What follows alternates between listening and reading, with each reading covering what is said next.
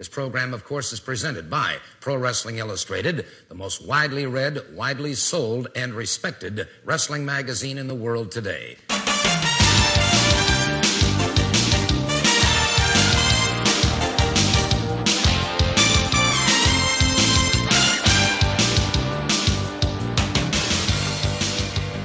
This is the Pro Wrestling Illustrated podcast. I'm your host, PWI senior writer Al Castle. Welcome back. I'm flying solo this week as my co host, uh, Dan Murphy, is on assignment.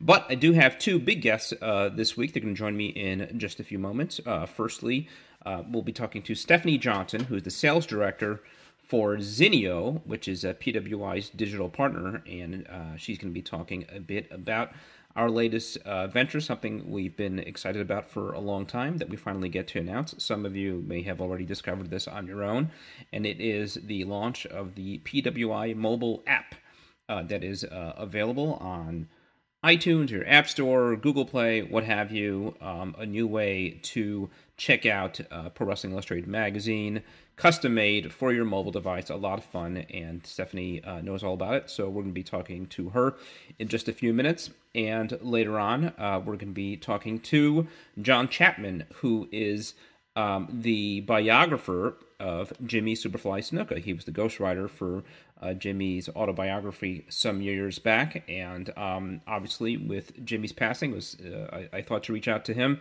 and talk a bit about his life, his legacy. Obviously, a lot of the controversy that surrounded Jimmy in the um, final years and even days leading up to his passing. Um, he's got a lot of insight uh, in that, in as much as it was actually.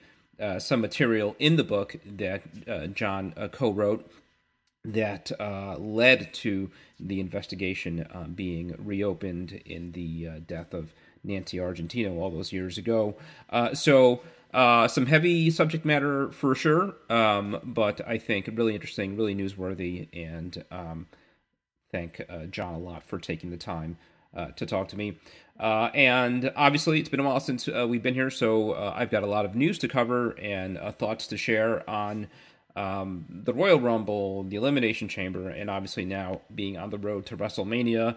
Uh, even this many weeks beforehand, it looks like most of the card is coming together. We get a sense of what, WrestleMania 33 uh, is going to look like. I'll share some thoughts. There are things I like, there are things I'm not so crazy about, and uh, we will break it all down in just a moment. Before that, uh, let me talk to you a bit about Pro Wrestling Illustrated. And uh, as I mentioned, Stephanie's going to join me uh, in a moment to talk about the PWI app. But before we do that, why don't we talk about good old print edition of PWI? I've got the latest issue in front of me. It is the 2016 Year in Wrestling, one of the biggest issues uh, of the year, featuring our 2016 Achievement Awards and so much more. Uh, I say it all the time, but this isn't one of those destination issues that uh, long before I was writing for PWI uh, or even had any money to buy PWI, this was the one that uh, I had to go out of my way to, to pick it up. This, obviously, the PWI 500. Uh, just looking at the, the contents here, and as I said, we've got the Achievement Awards, you know, Rookie of the Year, Inspirational Wrestler of the Year, Match of the Year, Tag Team of the Year, Wrestler of the Year. Um, it, it's all here. Dan and I uh, went through all this in the last uh, podcast. But if you uh, really want to break down uh, why the fans picked who they picked, and uh, even look at some of the the choices uh, they did not make, some some of the snubs, um, you definitely want to go through the Achievement Awards 2016, the year in review. tons of, of photos, some photos that you've never seen before. Um, we we touch on the ten biggest stories of, of the year. We've got the unofficial official awards, which are always good for a laugh. Um, memories of 2016 from the PWI staff, uh, and and so much more. Obviously, the usual features: uh, Stu Saks from the desk of uh, you got a ringside with Harry Burkett, Mike Bussler's independent roundup, uh, Dan's international report, and uh, on and on. The PWI official ratings, uh, always a, a, highlight of the magazine. Um, all here in the latest Pro Wrestling Illustrated magazine, the thing to do is to go to pwi-online.com, pick it up, subscribe, and save up to half off the um, even more, 52% off the uh, the cover price. Um, And if you want to just buy a, a, single issue, that's fine too. You can do all that at pwi.com. pwi-online.com, that is. And as I mentioned, our uh, latest venture is the new PWI app. Uh, we've partnered with Zinio for years now, and um, I always talk about how great the digital edition looks and how it is uh, certainly uh, more timely and looks great on your uh, desktop or tablet, what have you. Um, this absolutely takes it to the ne- next step. This is customized for your mobile device. Um, took a lot of work to put this together. And uh, to talk to us a bit more about the PWI uh, app, uh, joining me now is Zinio Sales Director Stephanie Johnson. Stephanie, thank you so much for, for joining me to talk about this uh, exciting new project for uh, PWI and Zinio, our digital partner. Uh, why don't you tell us uh, a little bit about the brand new PWI app? Yeah, thank you so much for having me. Um, so we launched with PWI. Um, we noticed that they had this great market um, that wasn't being reached. And so we wanted to partner with them um, to make certain that they were able to capture their audience really in all forms. And so what we did is we created a responsive, interactive app um, for their title. So their reader is able to engage with their content wherever they may be. Um, and most of the time we found that that's on a mobile device. So we try to bring their content to life um, by allowing the reader to read their favorite magazine, um, look at videos within the app, and really just connect with the brand overall. Yeah, I've got it open in front of me uh, now, and I've been playing with it for uh, a couple weeks now since I found out yeah. about it and uh, yeah, it's fun. I mean, PWI obviously has been uh, partnering with Zinio for a number of years on the, the digital edition of the magazine, which was essentially kind of like a PDF. I mean, it was a, a exactly. digital reproduction of the pages. This is not the case. This is uh, built specifically for, for your device. Um, the the text obviously is all recreated on your phone, but but it isn't you know, kind of again a snapshot of the magazine. It's laid out differently uh, for your mobile device. Um, the photos are again laid out differently than in a magazine, but all the content is there and it's interactive too. Why don't you, you talk a bit about some of the interactive features? Absolutely. So you make a great point. Um, most in the past it was just a PDF replica, but now we have made it into a reflowed design for your specifically for your mobile device. So the reader has a lot of options available to them. So not only can you change the text mode um, from nighttime to daytime, the text size. Um, but there's a great social sharing capability. So if you're reading an article and you want to share it with a friend, you can text it, tweet it, share it on Facebook. Um, we have a great social portal, so you can connect with YouTube, Instagram, and Pinterest. Um, they, we also have a great ability to connect the reader with the um, PWI website, so you have an RSS feed. Um, and then we have a search capability. So if there is a wrestler um, that you know, that's of interest to you, you can search across the entire library um, and essentially create an entire catalog of content that's relevant to you. So it's so much more than just flipping through a digital replica. We really make it responsive and interactive for the reader. Yeah, I just uh, using the search as as we're talking the the search feature for the first time and just put in my name uh, and pulled up some stuff that I wasn't even aware was in the uh, the latest magazine. I guess in, in uh, this is our big year end issue, the Achievement Awards, yeah. and uh, apparently something from me made like the quotes of the year. So surprised to find that out. But yeah, I mean, you're talking something that has never been available in the print edition. This available uh, this um, uh, ability to search for a specific name or a keyword. Uh, which is really cool. Where if you've got a uh, a certain Japanese wrestler, an independent wrestler, or something like that. If you wanted to search by promotion, New Japan, NJPW, or uh, TNA or ROH, right. you'd put it right into the uh, the magnifying glass here, and it will take you anywhere in the magazine uh, where uh, it's mentioned. That's really cool. Uh, exactly, and oh, so I was just going to say, and to your point, if it's something that you know that you're going to want to reference at another, you know, later in time, you can bookmark that story. And it's, like I said, you essentially create like mini issues of content and uh, search items that are of interest to you. Yeah, yeah, and the the uh, the sharing function that you talked about, uh, it's also really cool too because I know in my circle, the, the, the writers at PWI and some fans very often um, on our Twitter or our Facebook or something, we want to share uh, an article and I know sometimes we resort to like screen captures or something like that um, of of a digital edition, or even literally taking a picture of the magazine with your phone. Um, so this is just seamless and and super easy, uh, and really just looks great. You know, you hit this button and it goes from black text text on white background to white text on yeah. black uh, background. Very very neat. Um, and another thing that I noticed that I think we were doing some with the digital uh, edition before, but again, a, a, lot easier, more seamless here is um, there are some links to, to video uh, and stuff. I know, um, I think I was looking at the um, the awards and saw the, the rookie of the year, who was uh, Nia Jax, and uh, there was some kind of icon. I think it was like a video icon that you click on, and it took yeah. me to YouTube, and it was um, Nia Jax match uh, from from WWE's account. So, uh, you talk a bit about that.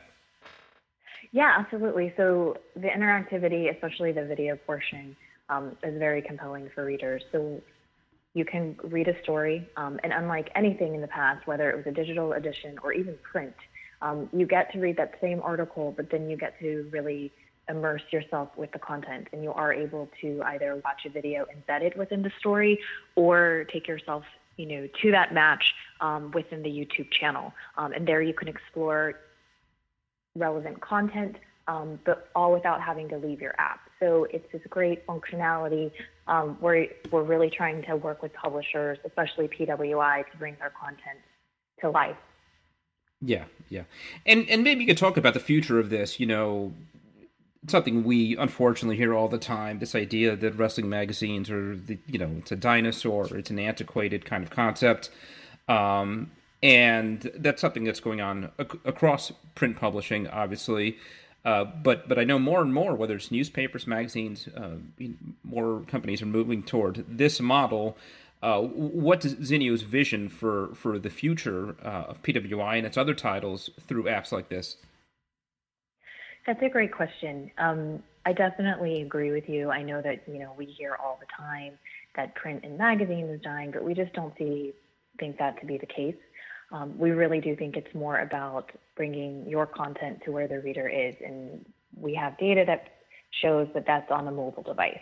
So by bringing your content to life, by making it creative, by making it interactive, um, you're able to keep your reader engaged. Um, some things that we think we envision based on the analysis and data that we've conducted is more of um, an instant kind of mini issues so mm-hmm. we're noticing um, through the data we collect from our platform that you made a good point. If you have a you know a favorite artist or a favorite wrestler, um, and you search within that content, um, you're going to yield a lot of results within the app. And what we're noticing is that a lot of readers are wanting more specific content available to them.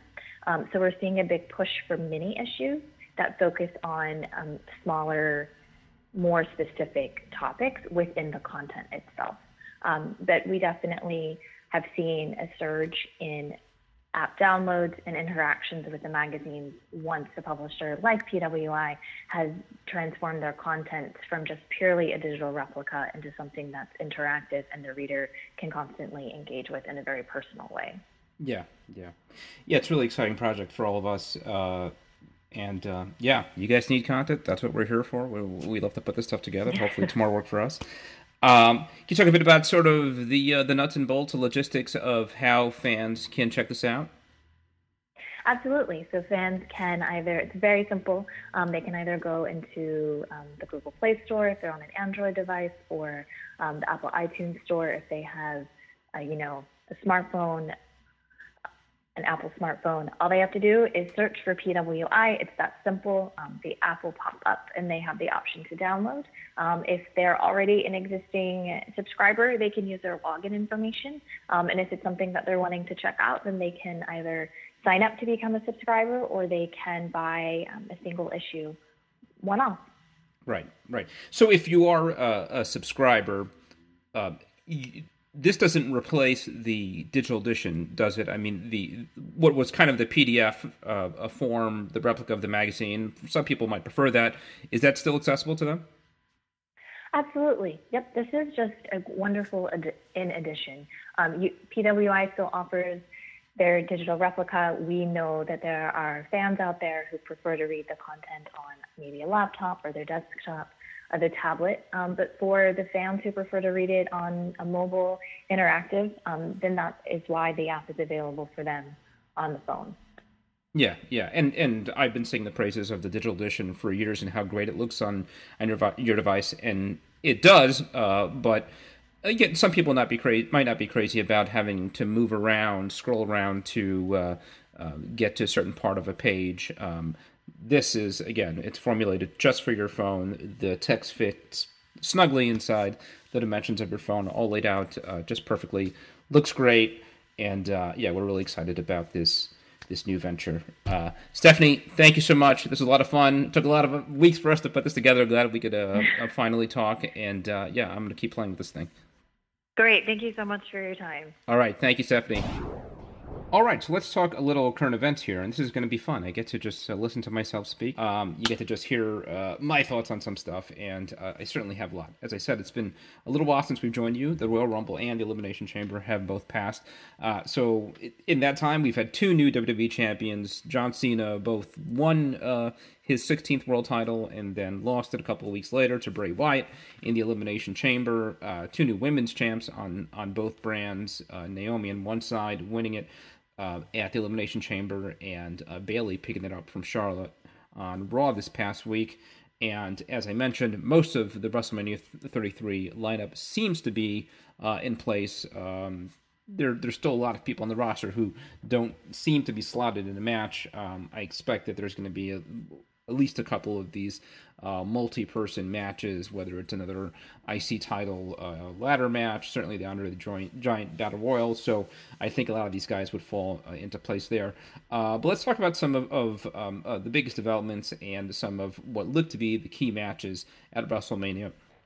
Uh, the biggest would surprise, I would say, is the the likely slotting of Bray Wyatt versus Randy Orton as the WWE Championship match at WrestleMania. Bray winning the title from John Cena at the Elimination Chamber, and Randy winning uh, the Royal Rumble. I'd say both of those um, just a month ago seemed very, very unlikely. Um, that that Randy would win the Rumble, that Bray would be the world title uh, holder uh, heading into WrestleMania, and that that would be your world title main event. I say in quotes because obviously there are some marquee matches that are going to upstage this, but this is the you know what I call the real world title. This is the one to, with the lineage back to Bruno Sammartino and and Buddy Rogers, and um, it, it's certainly a main event uh, of WrestleMania.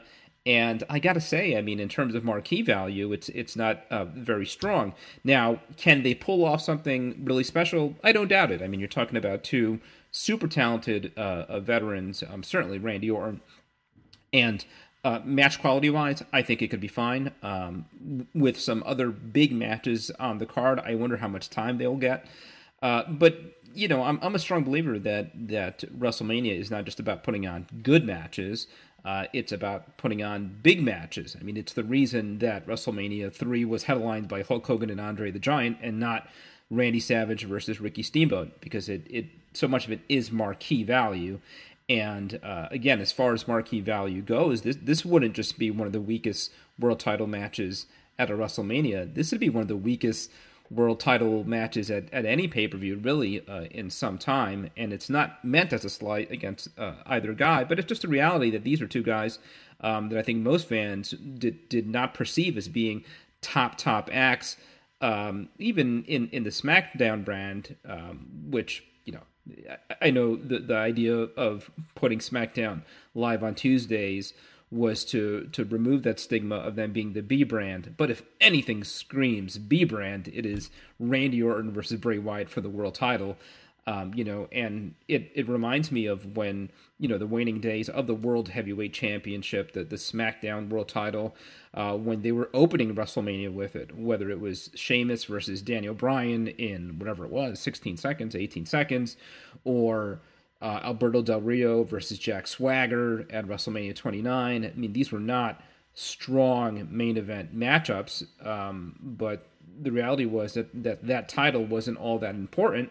And with a match like this, it kind of feels like um, the same thing. Now, again, I, I think there's a lot more story to be told. At, at the moment, the match is not on, with Randy Orton saying that he would not um, challenge Bray Wyatt for, for the title uh, because of his allegiance to the Wyatt family. So I think there are several more chapters to be told between now and uh, WrestleMania, and I'm sure they can do a lot to uh, make people want to see this match. And and one thing I, have said for years, and I, and I feel very strongly about, is that WWE's creative team um, really kicks it into the next gear, starts banging on all cylinders uh, around WrestleMania season. I think part of that is you see uh, wrestlers, certainly top wrestlers, take more ownership of their storylines around WrestleMania season, uh, and that's always a good thing when when wrestlers have uh, a say in their storyline, in their character. Uh, it it again, I, I I think it's almost always a good thing uh, for for wrestlers to be involved. Um, but again, forget about how good this match could be, how good the storyline for this match could be. Uh, it's just uh, if I told you a year ago or even a month ago that the world title match at WrestleMania would be these two, uh, you would be surprised.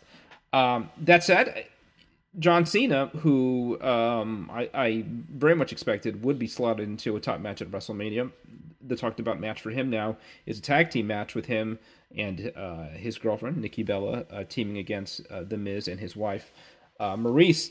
on one hand, uh, super happy for for the Miz if this is the case. Uh, I'd love to see him to get this kind of rub uh, in a a featured match at WrestleMania with the biggest star in wrestling. I think um, for a long while now, Miz is one of the best things on WWE, uh, and again, certainly uh, deserves a, a, feature role at WrestleMania. Uh, but God, I mean, this is going to be now the fourth WrestleMania, I think, um, that Cena does not headline, and uh, it's just crazy to me. Uh, uh, for for my money, I don't even think it, it's um, a, subjective thing. I think almost objectively, you could say that John Cena remains the biggest star in wrestling. Um, I know, and and I imagine a lot of this has to do with uh, his his own wanting to do something else and and pulling uh, away a little bit from a full time schedule. And I, I wouldn't be surprised if uh, he even insisted on not taking up a main event spot to open it up for some other wrestlers. And if it's the case that John Cena's uh, not going to be full time going forward, which is fine. If anybody's earned um, wanting to take off as much time as he wants to, it, it, it's John Cena. Uh, so, but but that said, I still feel like it's a waste of, of, wrestling's biggest star to have him in a match like this. You know, when when he came back uh, some months ago, leading up to the Rumble, uh, as soon as he came into the ring, everybody was chanting Undertaker. I think that's the match that that people want to see. I think that's a match that makes uh, a ton of sense. Uh, it's a match people have wanted to see for years. It's it's sort of the, the the big WrestleMania match that's never happened, and with every year that goes by, it becomes less and less likely. Um, certainly, in the Undertaker's case, you got to think uh, with with every year that passes, he comes closer to to retirement, um, even if he is down to basically one match a year. And uh, John Cena's getting up there too. You know, I think he turns forty this year. Uh, it, it does get to the point of sort of you know now or never, and without any really obvious uh, opponents or, or, matches that you have to do for, for either of them this year. I'm surprised they didn't go with this. I mean, uh, it, it's a without a world title on the line with essentially two part timers um, facing each other in, in a key matchup at WrestleMania. It's relatively easy to book. You could have Undertaker go over on on John Cena. Uh, no problem. I, I, would have protected John Cena a lot more if you were doing that match. I'd, I'd be protecting him more anyway. I mean, I can't believe how much he's losing on TV. Um, but you know, this is just uh, a really surprising. I mean, the guy um, is when he's in there is at the top of his game, and um, just think about that match with with uh, AJ Styles at the Royal Rumble where he won his 16th world title. You take that exact match, uh, exactly as it it uh, was executed, and the build up to it, and the 16th uh, world title, the history behind that, and you you know copy paste or cut and paste out of Royal Rumble, paste it onto WrestleMania, and it is absolutely a WrestleMania worthy uh, world title match and uh, a WrestleMania worthy moment. Um, John winning his 16th world title in what was a match of the year uh, candidate for sure against AJ Styles, who certainly deserves a, uh, a a key matchup at WrestleMania. We'll talk a bit about what's rumored for him, and uh, you talk about disappointing. Um, so Yeah, I'm surprised. I mean, maybe it's the reality of, of Cena kind of um, uh, winding down some that we're going to see him in, in more and more of, of, these kind of matches, whether it was Bray Wyatt a few years ago at WrestleMania or Rusev uh, two years ago. Uh, or he was injured last year, but just did that then angle with with The Rock, which he was really barely in at all. But you know, healthy, um, athletically, still I think in in his prime and still really over with fans, um, which is really kind of a, a, rare commodity these days. I'm surprised that they didn't slot him for something uh, bigger at WrestleMania, whether he's going to be around for the long term or not. And if he's not going to be around for the long term, to me, the Undertaker match makes all the sense in the world. Um, what else? On the Raw side, the big match obviously is going to be uh, Goldberg and Brock Lesnar, uh, kind of the it's not a rubber match because Lesnar's uh, lost twice, uh, but but the trilogy match, and uh, I absolutely think that's fine. I think that is absolutely a WrestleMania uh, main event level match. Um, I was uneasy about them going with this because to me, uh, Survivor Series was such a perfect uh, way to do that match that I thought the rematch might lose something. But they've done a nice job over months since Survivor Series, really building to the rematch, and I thought uh, Goldberg's quick disposal of Lesnar at at the Royal Rumble was uh, a fun extra chapter. I mean, showing that it wasn't a fluke, it wasn't a one off. Uh, Goldberg really does have Lesnar's number, and um, I think they could go with a little longer match. It's going to have to be cor- uh, carefully choreographed. Uh, might have some of those bowling shoe tendencies that Jim Ross used to always talk about, uh, but with the Universal title on the line, and I would expect Lesnar to win this one uh, it, it, could it could really be something special and uh, could launch WWE uh, the Raw brand certainly into what what uh, it'll be for much of the rest of the year if if that Universal title is around the waist of of Brock Lesnar. I got no qualms with that. Um, Lesnar, you may know, uh, officially retired from MMA yet again uh, a couple weeks ago. So it does seem like he is going to be focused and dedicated to his WWE responsibilities for this year, and and the word is that he's going to be taking more matches and be a lot uh, more active. Uh, so, yeah, I, I think this is a, a, good way to get him off to that start, and um, I think there is a, a, way for for Goldberg to certainly lose with some dignity and respect and get the swan song uh, at WrestleMania. If it's the case that he's he's done, who knows? If he's just got the bug and um, will we'll want to stick around for some some more feuds and uh, at least cosmetically, he's looked good enough and um, has performed well enough and and gotten fans behind him that I wouldn't mind seeing him uh, stick around in, in some capacity. Uh, related to this is uh, Kevin Owens and Chris Jericho, and I'm assuming Owens loses the title uh, to Goldberg at uh, Fastlane. Um, we saw what I think a lot of people were expecting to happen before WrestleMania, maybe a little earlier than we expected in. Um, Owens and Jericho finally splitting on, on Raw uh, last Monday night. I thought that angle was so well executed. I really loved it. I, I enjoyed the Festival of Friendship. I got a kick out of it. I love the painting, the the creation uh, of Kevin, and I was genuinely uh, genuinely surprised when when Kevin turned on him.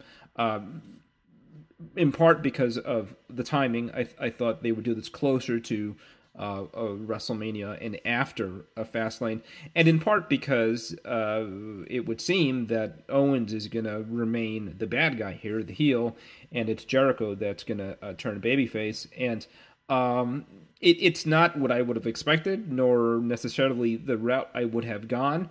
Uh, but I'm I'm willing to see it play out. I mean, certainly Kevin Owens is a fantastic heel, and we've seen Jericho be a, a very effective babyface. Uh, but in both those roles, I think th- those guys are kind of known commodities. We we know what Kevin Owens can do as a heel, and we know what Chris Jericho can do as a babyface.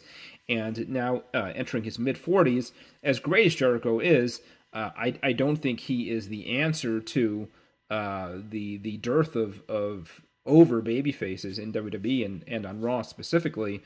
Um, I think he could do just fine a job, but but it's not like he is the young, exciting new uh, a thing and, and the answer to some of WWE's uh, issues. So I, I would have been a lot more curious uh, about what Kevin Owens can do in that role. And I think uh, when they finally pull the trigger on Owens um, turning into uh, a good guy, and, and it wouldn't be a traditional good guy, obviously. I mean, I think it'd be kind of this anti hero Steve Austin kind of a good guy.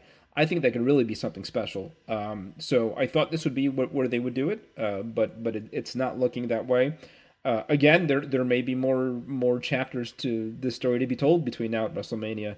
Uh, so who knows? But certainly Jericho versus Owens at WrestleMania is a WrestleMania worthy uh, feature match, uh, and and I'm looking forward to it. And I think those guys could could absolutely steal the show.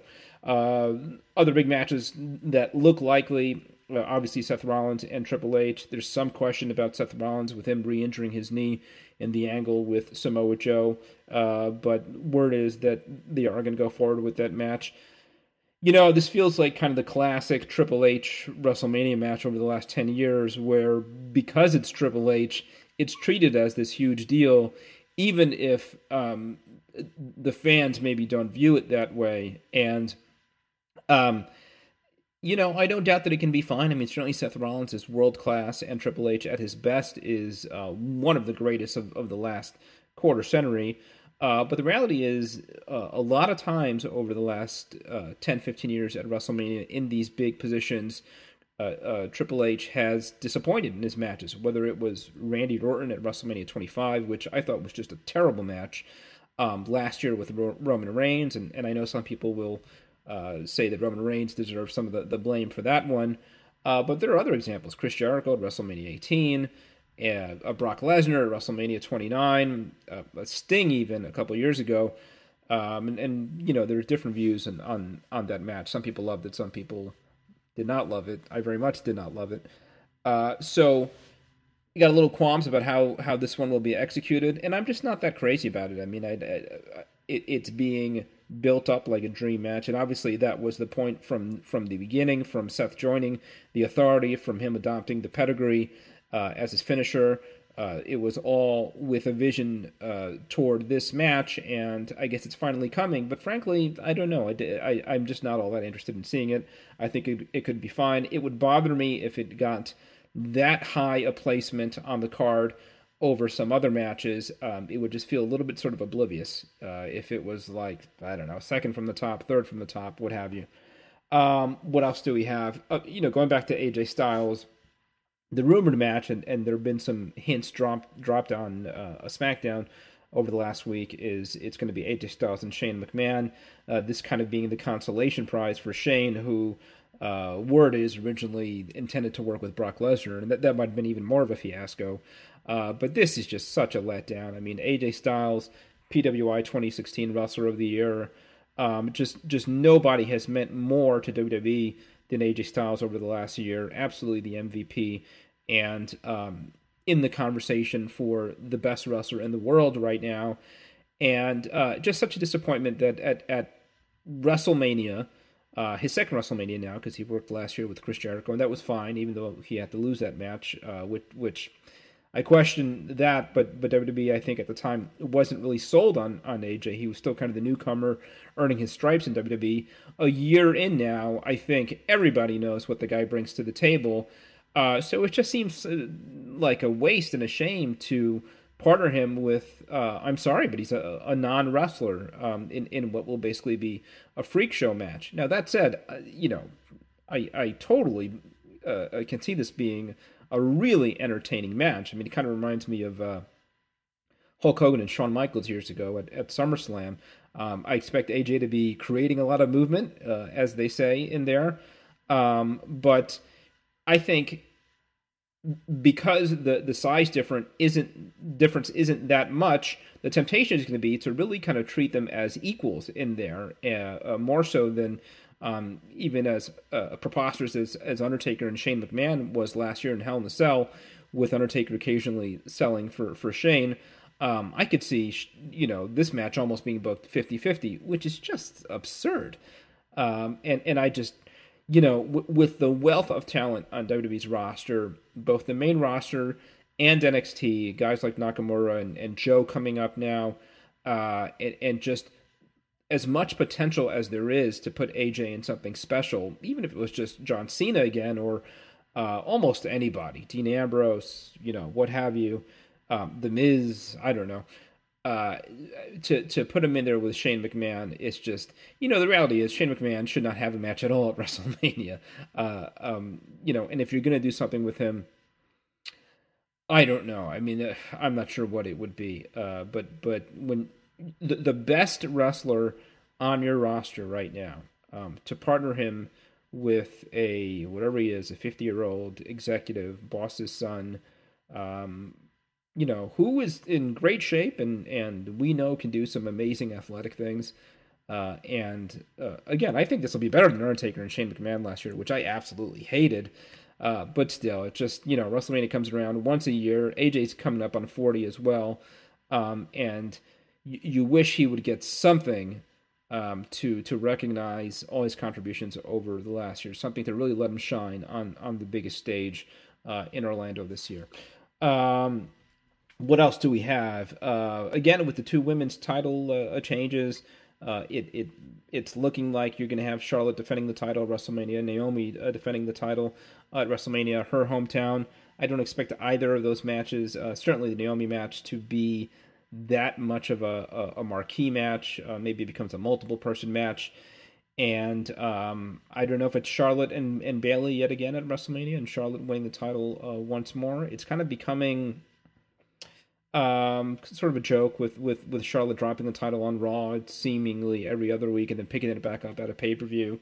Uh, I, I get where they're going with this pay per view streak, the, the new streak, but I'm not crazy about it. I almost wish they they they stop it sooner than later because different than the Undertaker streak. I mean, uh, it was one match a year that he had to win, but basically you're you're booking Charlotte to have to win on pay per view every month, and uh, there's certainly an issue of, of believability with that. I mean, if she was winning everything always, including on Raw, it'd be one thing. But why would she just win on pay per view? Uh, and and when you get to do it too much, I think the the outcomes of these matches become predictable. So um, I wouldn't mind seeing her losing in this position. Uh, you know, and, and and if it's Bayley defending the title, maybe Bayley retaining it in WrestleMania, and and uh, the shock of that, Charlotte finally dropping a match on pay per view. Um, and uh, not mentioned here, but it, it, still looks like from some of the, the highlight videos that they've put together that they intend to do Shaquille O'Neal and the Big Show.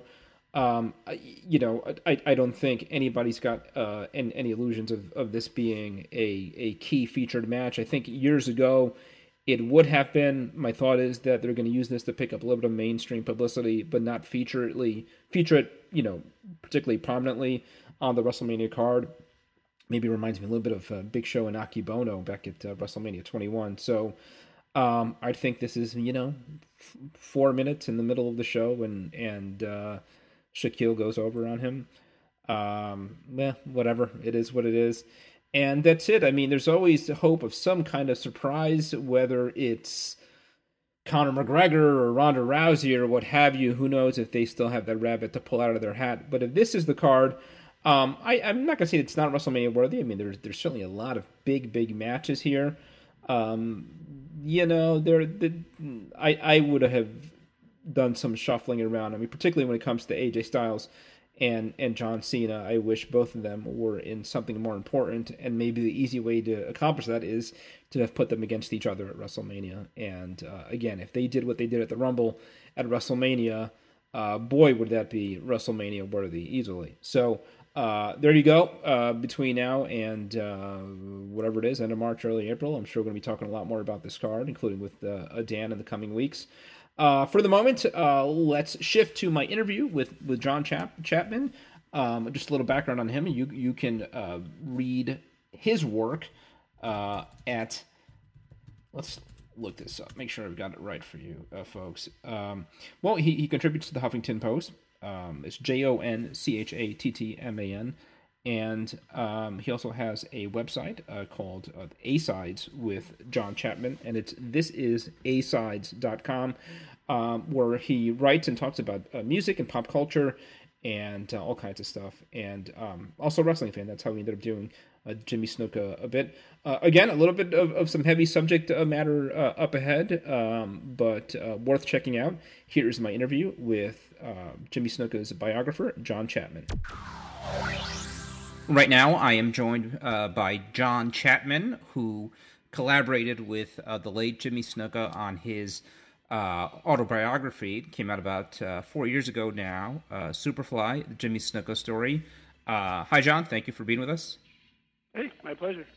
So yeah, I reached out to you. Um, obviously, uh, it, has been a few weeks now since the untimely death of uh, Jimmy, and um, because of everything that's happened in the last few years um, leading up to this, uh, a lot of it, you know, having to do with, with, the book you helped put together. I thought I'd touch base with you, uh, get your thoughts on all of it.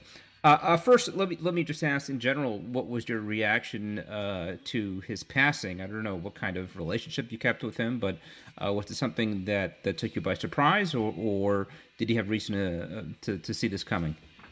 No, I mean it it it definitely uh, threw me. You know, it was definitely kind of shocking for me. Um, we we hadn't we'd lost touch, um, obviously due to the you know all the all the I'll just say the personal matters that was going on. Um, but I'll say that you know for I guess two or three years we were buddies, you know, and um, while writing writing the book, um, we spoke, um, and I spoke with his wife pretty much every day, and, um, spoke with his peers every day, and spoke with um, and just just basically t- just got inside his head and and you know sat down wrote the book and then really got to know him and um, through press tours and rewrites and edits and stuff during you know your usual uh, book process.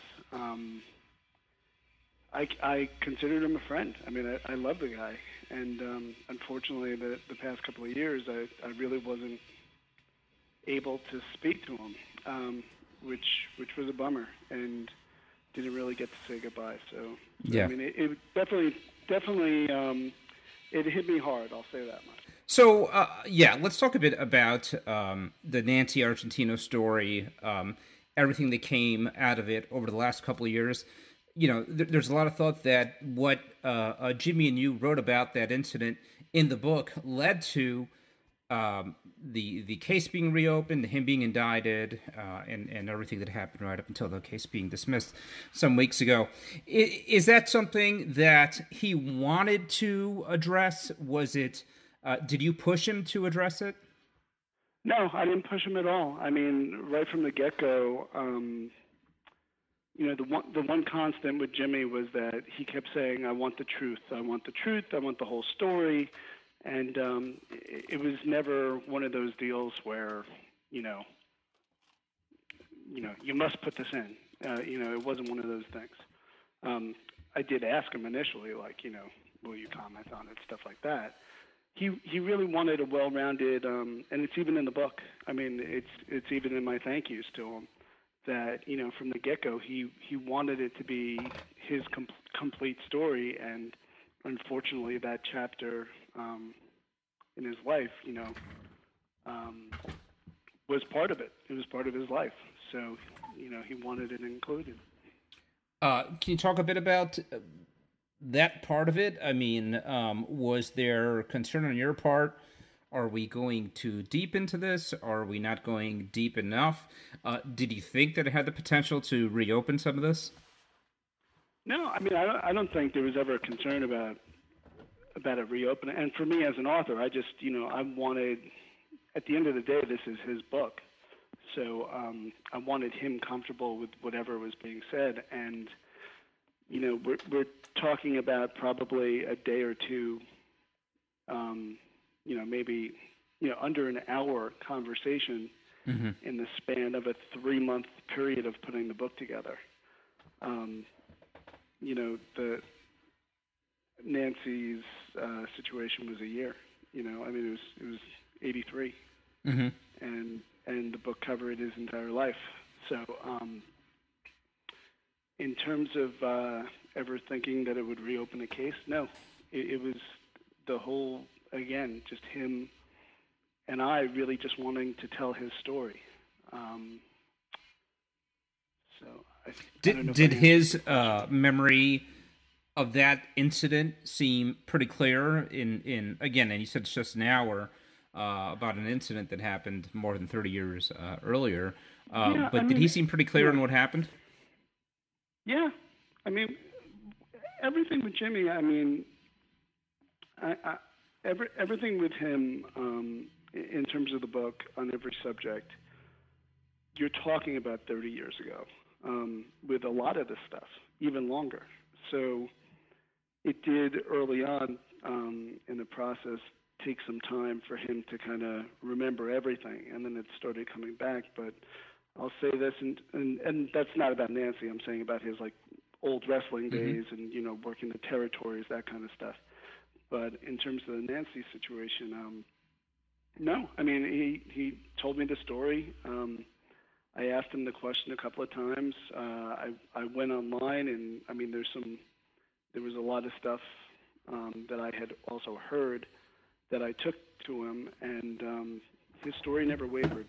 Um, and and the way it's in the book is the way that it was told to me. It- um, yeah. Yeah, yeah. Did you ever hear from the, the Argentino family? I know uh, there was a while there where they were um, reaching out to anyone and everyone who would listen, or, or they hoped would listen before the case got reopened.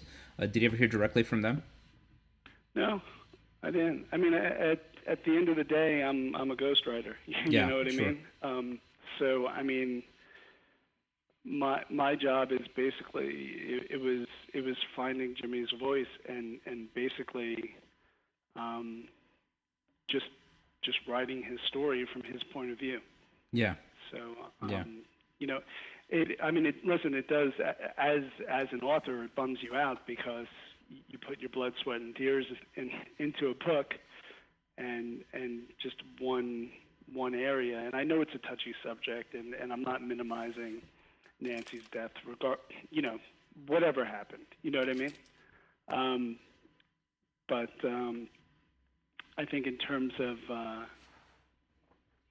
in terms of how I felt, it, it was a little upsetting because it, it was such a, a great time for me in terms of just spending time with him and writing writing his story, and, um, and then ultimately finding out that it's um,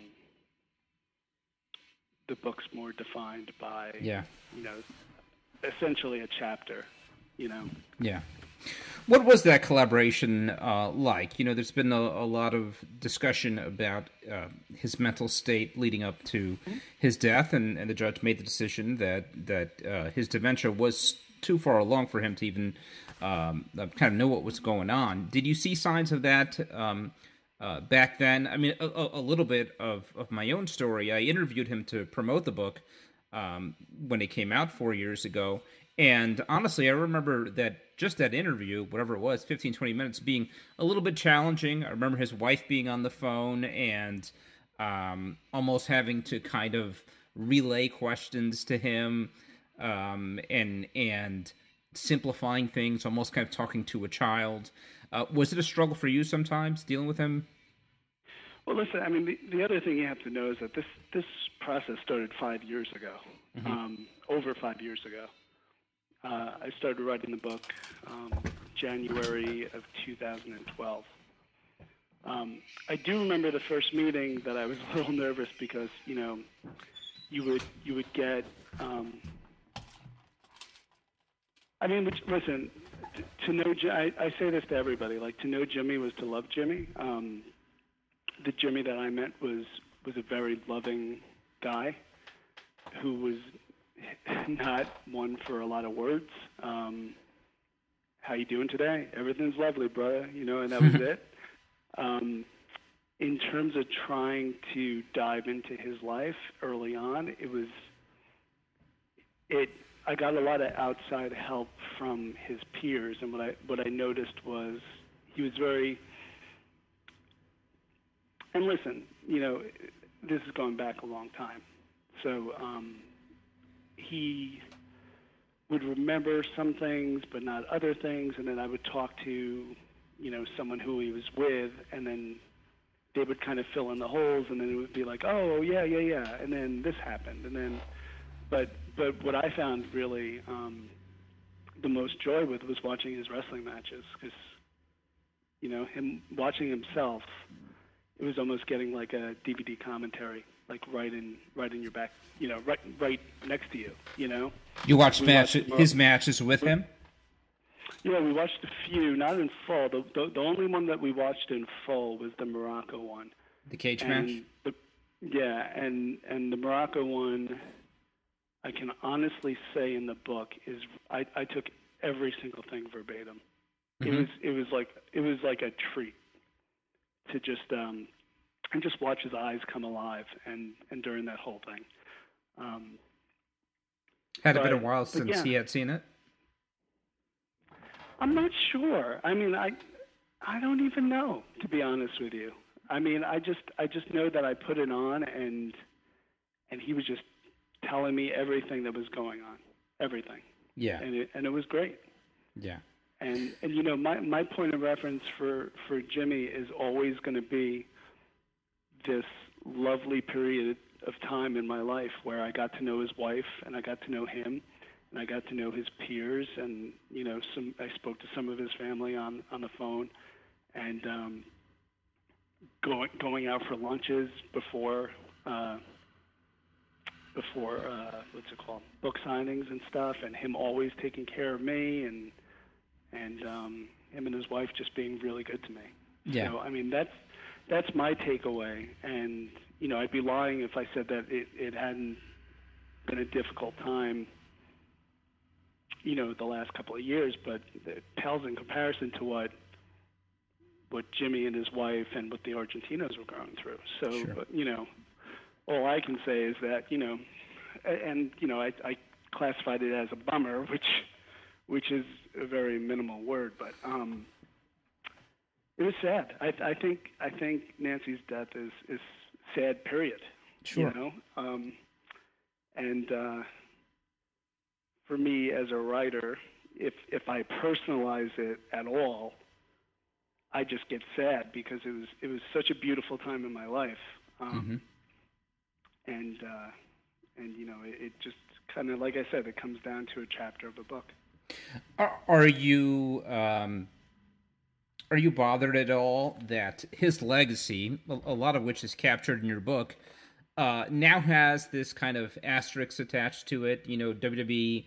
Um, there was a question of, of how they would handle his, pan- his passing on television. Um, you know, whether every you know people speculated from they won't mention it at all to it being just kind of a passing mention. And they actually went a lot further than a lot of people expected and and even to a point that a lot of people found offensive um, in in putting together a lengthy music video and and having a lot of uh, their talent really kind of you know sing his praises and they featured a lot of uh, tweets and stuff. Um, and again, some people thought that that might have been a little tone deaf.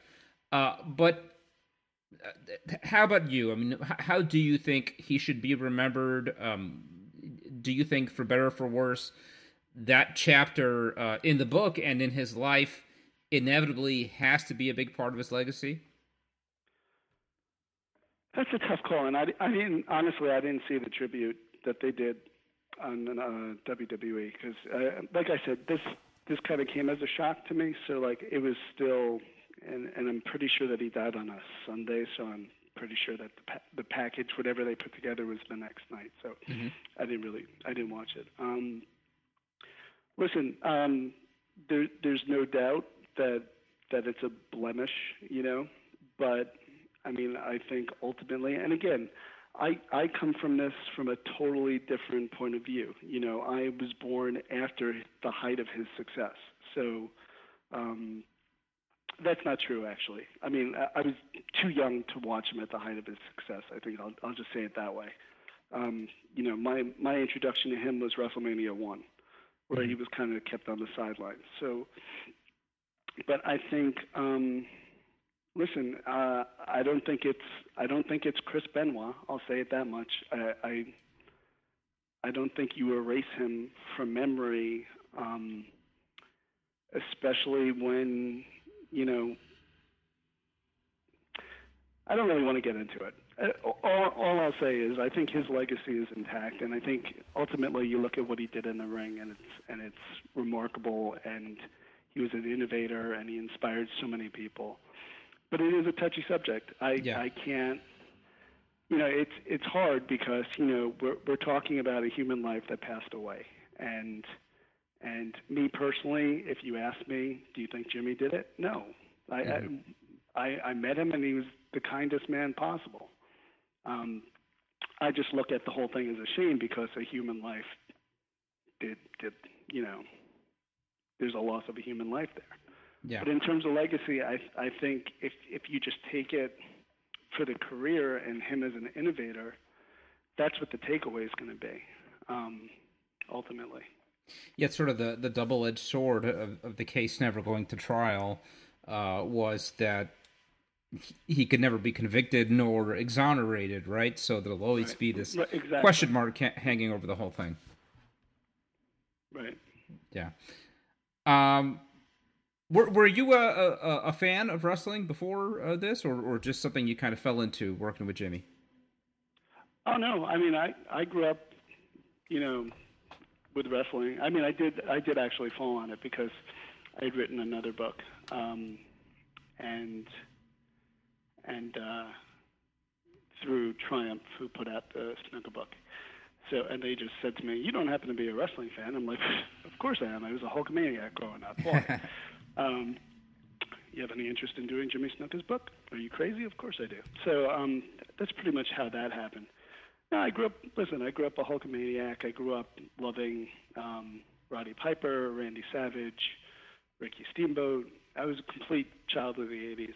You know, I got swooped into wrestling from the Cyndi Lauper music video from the Sure. Goonies, and um, and I mean, I, I'm a passive watcher now. Um, I actually read the spoilers after, so I just kind of still know what's going on. Um, but uh, yeah, I'm a wrestling fan. Yeah, yeah. I, I imagine we're probably around the same age range, and uh, I'm I sympathize with you not really witnessing the, the peak of his career, and really Yeah. most of what I what I saw of uh, Jimmy Snuka was his second run in the uh, late '80s, '80s and early '90s, which was kind of forgettable. Uh, did, did he talk much about that with you? I mean, was he uh, disappointed in not being able to recapture those heights when he came back in that second run? I honestly don't remember. Mhm. Um, I mean, it, again, it, it just because it was so long ago. Um, I'm sure he said something. I'm sure it's in the book. Yeah. Um, he he was he was not mean spirited any time that he was speaking to me. Um, you know, I'm sure he had. You know, he was obviously not happy that he got thrown to the sidelines with WrestleMania and stuff like that. But for the most part, um, there was no animosity. Um, I don't think he wanted to be a heel when he came back. Um, we're talking about the same era, right? I just want to make sure. Yes. Yeah. Okay, just want to make sure. Um, and he and he just left. Everything was just very, you know, it was the only the way that I described Jimmy when I when I was writing the book is it was just like a breeze. Like Mhm. everything would just be like like very carefree and um and just very matter of fact. Like, yeah, brother, I didn't want to be a bad guy. I didn't want to be a heel, you know? And then you just moved on to the next thing. Um and then he'd get serious about some other stuff, you know, about about drugs and stuff. He was the whole book was really an open book um, Yeah. about him, and um, and you know, the, and the one critique, the constant critique that I know about my book is that there's too many brothers in there, but I cut out some. Yeah, really yeah. did. Did you get a sense that his legacy uh, mattered to him? Oh yeah, Yeah. oh yeah, for sure. I mean, I I I, th- I think um, I think if he could, he'd still be, you know, wrestling in the past couple of years.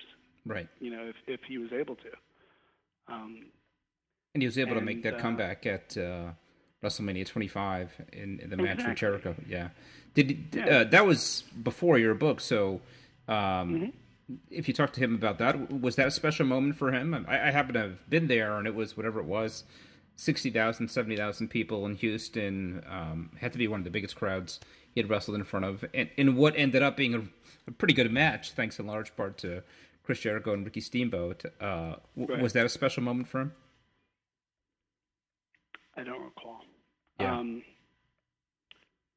you know, it's funny the takeaways. You know, um, five years later from the book. You know, um, and for me, the whole writing always it, it comes down to his weightlifting days, hearing about his life in the Fiji Islands, the Muraco thing, the not tonight, brother, or whatever it was when he didn't want to wrestle. Because you know, um, I know I, I know I talked about that match. I, I'm sure he felt a sense of pride. I know he felt a sense of pride also. Um, I think he tagged with his son at one point. Um, That's right. His son just, was uh, in WWE, and his daughter was as well. Yeah, um, he he was very proud of his kids. I know that. Um, I don't remember that WrestleMania match, him talking too much about it. I know we covered it. Yeah. I mean, he always got a huge pop anytime he came out. Yeah, sure. Yeah, I mean, he had that uh, that effect on people. All right, Jon. Thank you so much. Uh, anything you'd want to promote? I know you've got uh, uh, the A Sides uh, website, which is uh, this is where you uh, write about music and pop culture and, and what else? Yeah, um, basically it's music sessions um, with up and coming artists and established artists, and then we just sit down for a chat. Sometimes it can be um, with just regular walks of pop culture life where I'm doing a straight up interview. Um, currently, in the process of writing my next book, um, which is not a wrestling book. Oh, um, but uh, yeah, I mean, primarily A sides is, is what I'm working on, and um, you know, I, I I will leave you with this. You know, it's it's very hard for me this whole this whole time because the Jimmy I met, and listen, like you said, it never went to trial. We don't know anything, you know, at the end of the day. But the Jimmy that I know couldn't hurt anybody. All right, I know it's a difficult topic to, to talk about. I'm, I, I sincerely appreciate that you took a few minutes here um, to talk about it. Um, and I definitely hope people will go and check out your your other work. Uh, thanks so much, Jon. Appreciate it. Thanks, man. All right, Appreciate man. It. Take care.